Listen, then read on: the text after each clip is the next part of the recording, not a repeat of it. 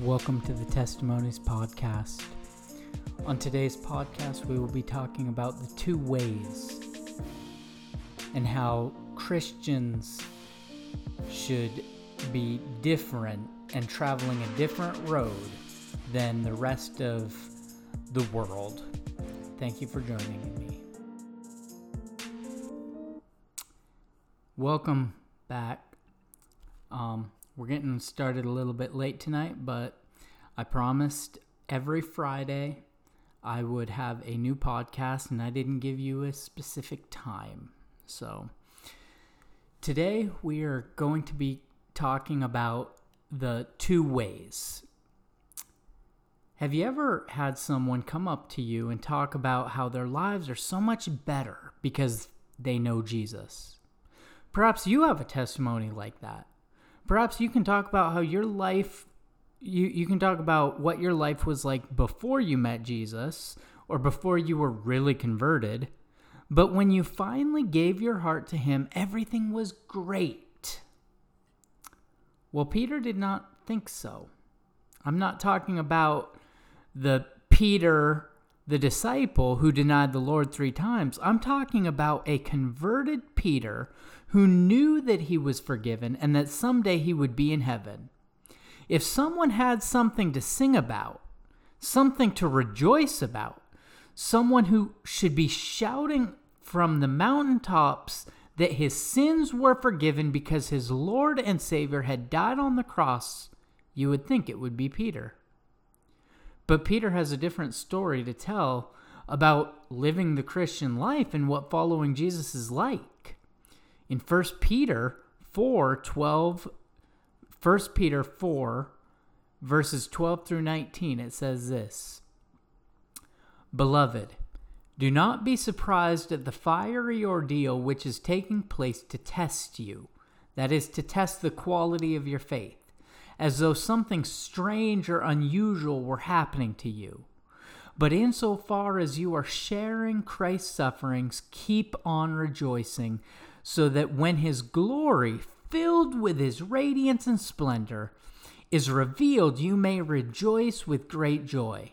If you are insulted and reviled for bearing the name of Christ, you are blessed, happy with life, joy, comfort, and God's salvation, regardless of your circumstances because the Spirit of glory and of God is resting on you and indwelling in you. He whom they curse, you glorify.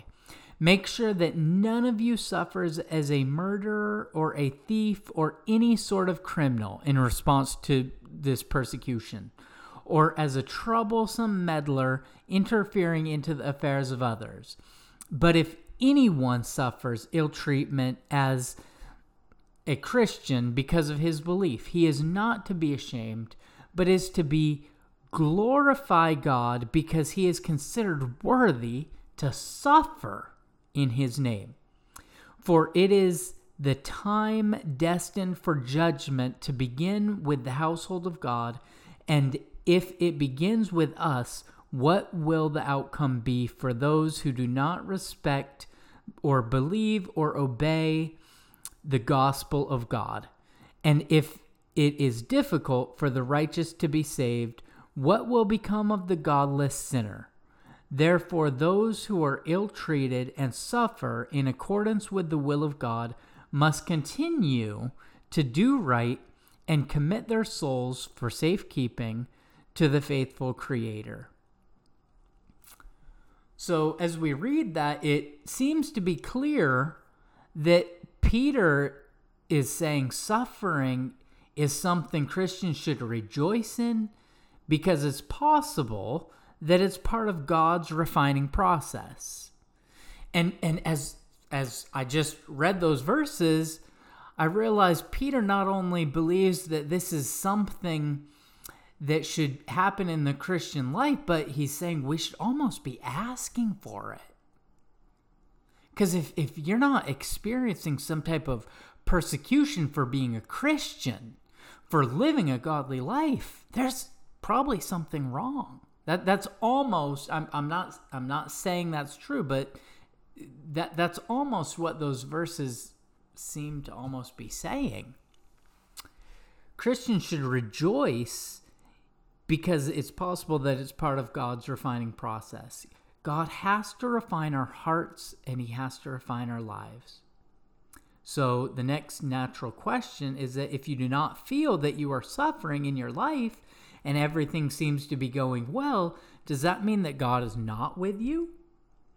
Is the kind of persecution that Peter is describing here necessary for the Christian life?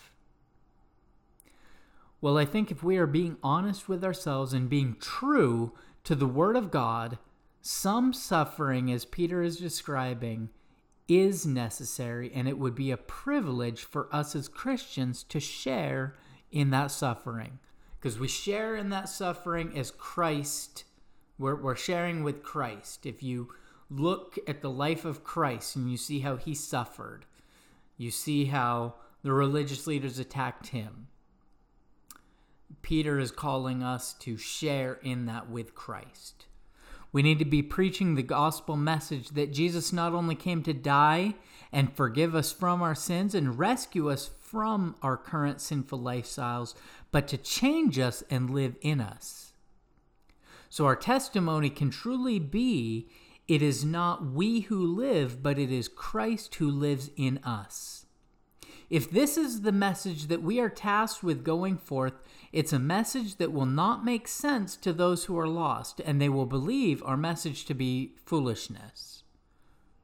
You know the Bible text. If you know you, you know the Bible text I just quoted, 1 Corinthians 1, verse 18 states, For the message of the cross is foolishness to those who are perishing, but to those who but but to those of us who are being saved, it is the power of God.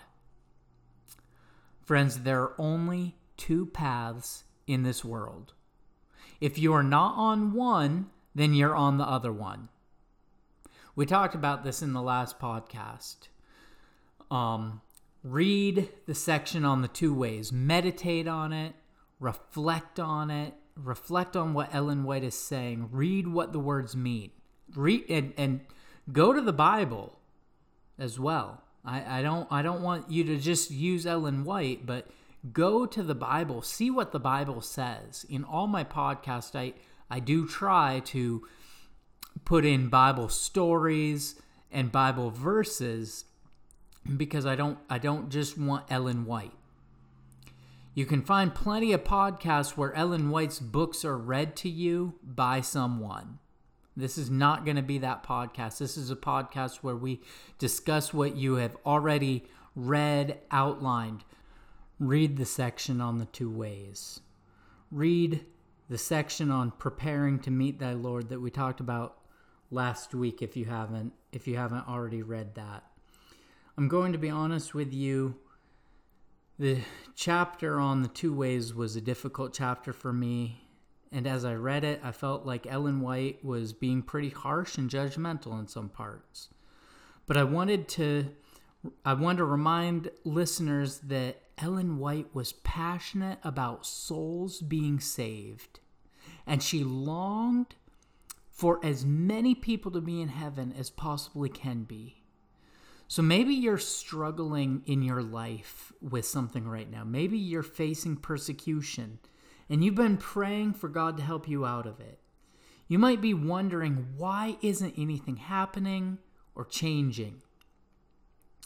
2 Corinthians 1 9 says, He has saved us with a holy calling, not according to our works, but according to His own purpose and grace, which was given to us in Christ Jesus before time began. If you think there is no joy to the Christian life and it's all about suffering, may I remind you that the suffering is more of a looking forward to heaven and what a joyous event that will be. A great quote from this chapter is this Those who travel in the narrow way are asking of the joy and happiness they will have at the end of their journey. Their countenances are often sad, yet often beam with holy sacred joy. They do not dress like the company in the broad road, nor talk like them. They don't act like them. A pattern has been given them. A man of sorrows and acquainted with grief has opened a road for them and traveled it himself. Friends, we know that man is Jesus. We know how he lived and has called us to live like him. We know that is impossible and we cannot do it on our own, so we must rely on God and ask Him to send His Son to live in us. So it is not we who live, but Christ who lives in us. And that should be your prayer. Thank you for joining me. Um, I want to end with a prayer. Dear God, thank you for bringing us together. Um, please help us to follow you, convert us. Um, just help us to listen to your still small voice with things that are going on in our lives that we need to be doing different, things we need to change. Help us to be spending time with you every day and help us not to um, shut out your still small voice with the things of this world. In your name, amen. Please join me next week. We will be talking about the section on conformity to the world. Um, so it's it's going to be a great podcast and just another continuation of what we have been talking about. I'm hoping to make some have some real a- applicable real life things that are going on in today's culture um, and how we can relate those to the Bible. So please definitely join us next week.